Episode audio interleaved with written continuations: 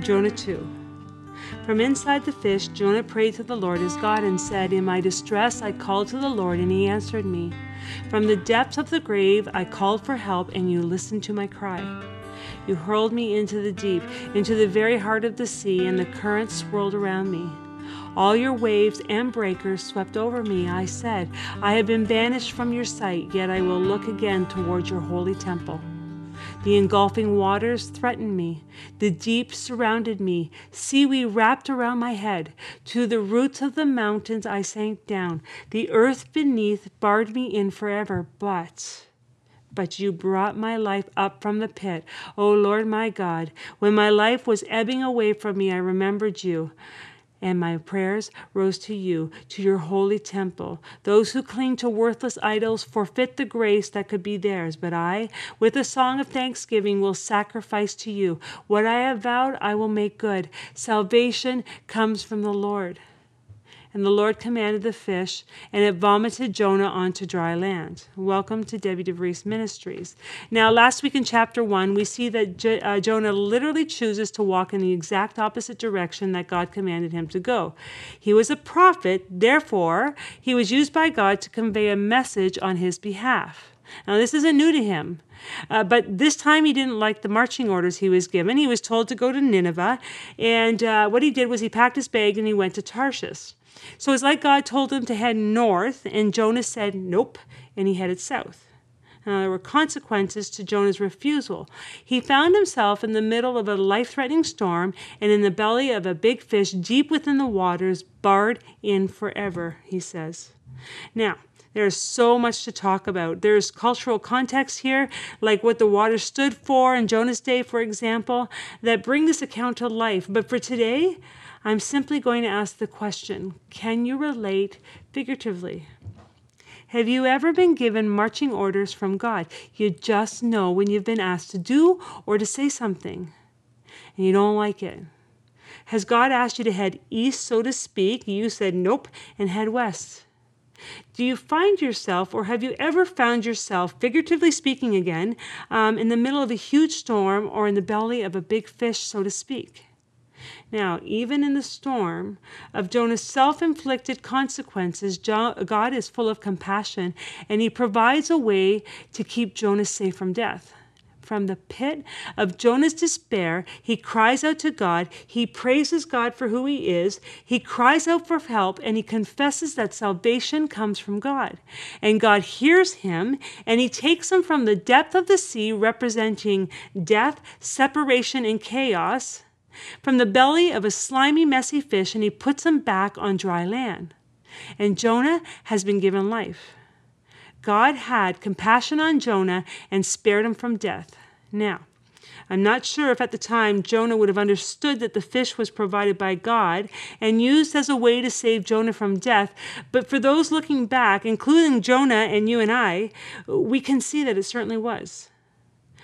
God demonstrates his compassion for Jonah, who would have died, he would have drowned, he was in deep trouble by providing a large fish. It's very strange.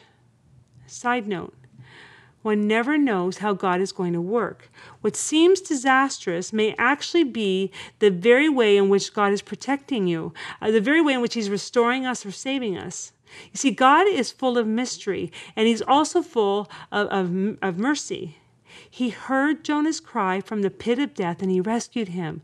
God fully restored Jonah and he gave him a second chance to step into his marching orders. Do you need a second chance? A second chance to step back into your marching orders. I've been there. I have been. Now, we can't say what God's mercy and compassion will look like. However, we can be assured that He will, in His way, save us from the belly of our own fish. A caution we have to be so careful not to put our ways onto God because He rests his, because His rescue plan more than likely will look very different than what our preconceived ideas want or think we need. But rescue us in His way? When we're in trouble and when we call out to Him. We can be sure of that. God saved Jonah from death. The greatest rescue of all is found in the truth that we have life. Now, first and foremost, we are saved. God has given us eternal life. Just like God took Jonah from the pit of death, so he has taken you and I from the pit of eternal death. We are not barred in, as Jonah states, we are free. We no longer live in the belly of a fish, so to speak, when it comes to eternal life. We have been placed on solid ground, just like Jonah. We were in trouble. We were separated from our Creator, just like the children of Israel were at one time, and just like their greatest enemies uh, were. But He, God, He rescues us, He redeems us, and He sets us free. We live because God demonstrated His compassion for us while we were in danger, while we were in our own deep waters.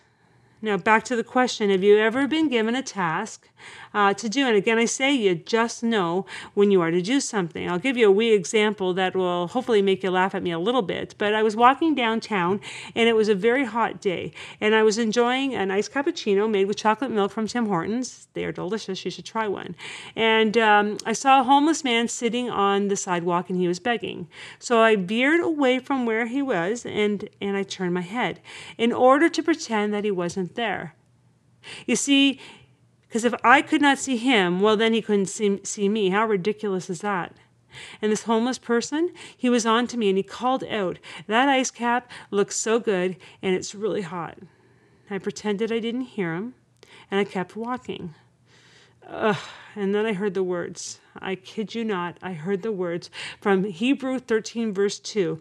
And this is what they say Do not forget to show hospitality to strangers, my, my words here, even if they are beggars. For by doing so, some people have shown hospitality to angels without knowing it. Now, I'm not saying he was an angel because I just don't know, but I do know that I was to give him my ice cap. And I do know that I wasn't to judge him because he's no different than me in God's eyes. He was created by God and he needed my ice cap. These were my marching orders, so I turned around and I gave it to him. Now, it's a funny little story, um, but I hope it gives you the idea of what I'm trying to convey. Now, on a much larger scale, I have decided to share with you today that there was a time when I did not listen to my marching orders and I suffered greatly because of it. I was given the privilege to take a dear friend's child with us um, to a cottage for the weekend with our family. And um, my friend of many years, well, she trusted me. And I allowed her child, who was placed in my care on my watch, to do something that most importantly dishonored God. And it dishonored my friend. Quite frankly, my closest confidant at that time. I knew exactly what I was to do. I knew exactly what I was to say, and I knew exactly what I was, sto- was to stop from happening, but I didn't. I didn't do it. Why? Because I didn't like my marching orders. I was weak. I remember the night very clearly. I didn't sleep like Jonah did. I knew from this night on a storm was going to rage, and oh boy, did it. It raged. And it was my fault. There's no way getting around it. God knew it, and so did I.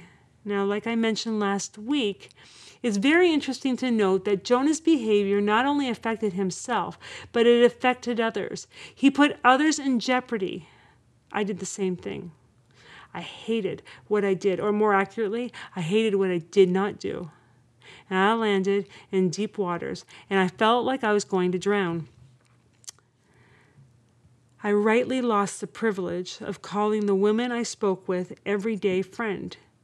We talked about everything. We did life together. We walked our faith journey together. She was a treasure given to me by God, and I didn't treat her that way. I said no to my marching orders. Can you relate? Now, maybe your story is different, but in essence, can you hear what I'm trying to communicate? Have you ever found yourself in a situation that is somewhat relatable to mine, even though it looks different?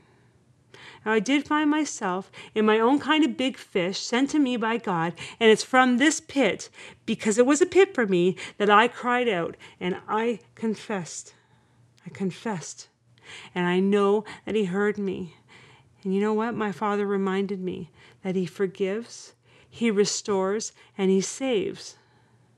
And God placed me back on dry land, if you will. And I was able to ask for forgiveness. And although we'll never be friends again, she has forgiven me. The price I paid, it's relative. I understand that. But for me, my friends, the price was very, very high. And let me tell you what the God who hears did for me. I mourned the loss of this friendship for about three years. Um, I so missed the daily contact. And you know, it actually created a great deal of loneliness within me. And then all of a sudden, very unexpectedly, God brought me a new friend like this. Now, to me, I couldn't believe it, and actually, I didn't even recognize it at first. One day, I was driving down the road, and once again, uh, like to beat myself up over it. I was cringing at the mess I made, and once again, I said, I am so sorry, God, for disobeying you. And He put a picture of this gal in my mind. At this point, we'd actually already been, been doing life together for over a year, um, and it's like He said, Stop. It's finished. I heard you cry out. I have forgiven you, and I've given you another chance. I've given you another chance. Walk in the things I command you to walk in. Are you in deep waters? Do you feel like you're going to drown? Do you need to confess to God, my friends? If so, then cry out from your pit because God hears. He saves and He rescues His way, His time, and He will command the fish, so to speak, to put you back onto dry ground. For today, for today, I say thank you, God. Thank you for putting my feet back on dry ground. Thank you for giving me another chance if you need to, cry out to God and ask be put back on dry ground.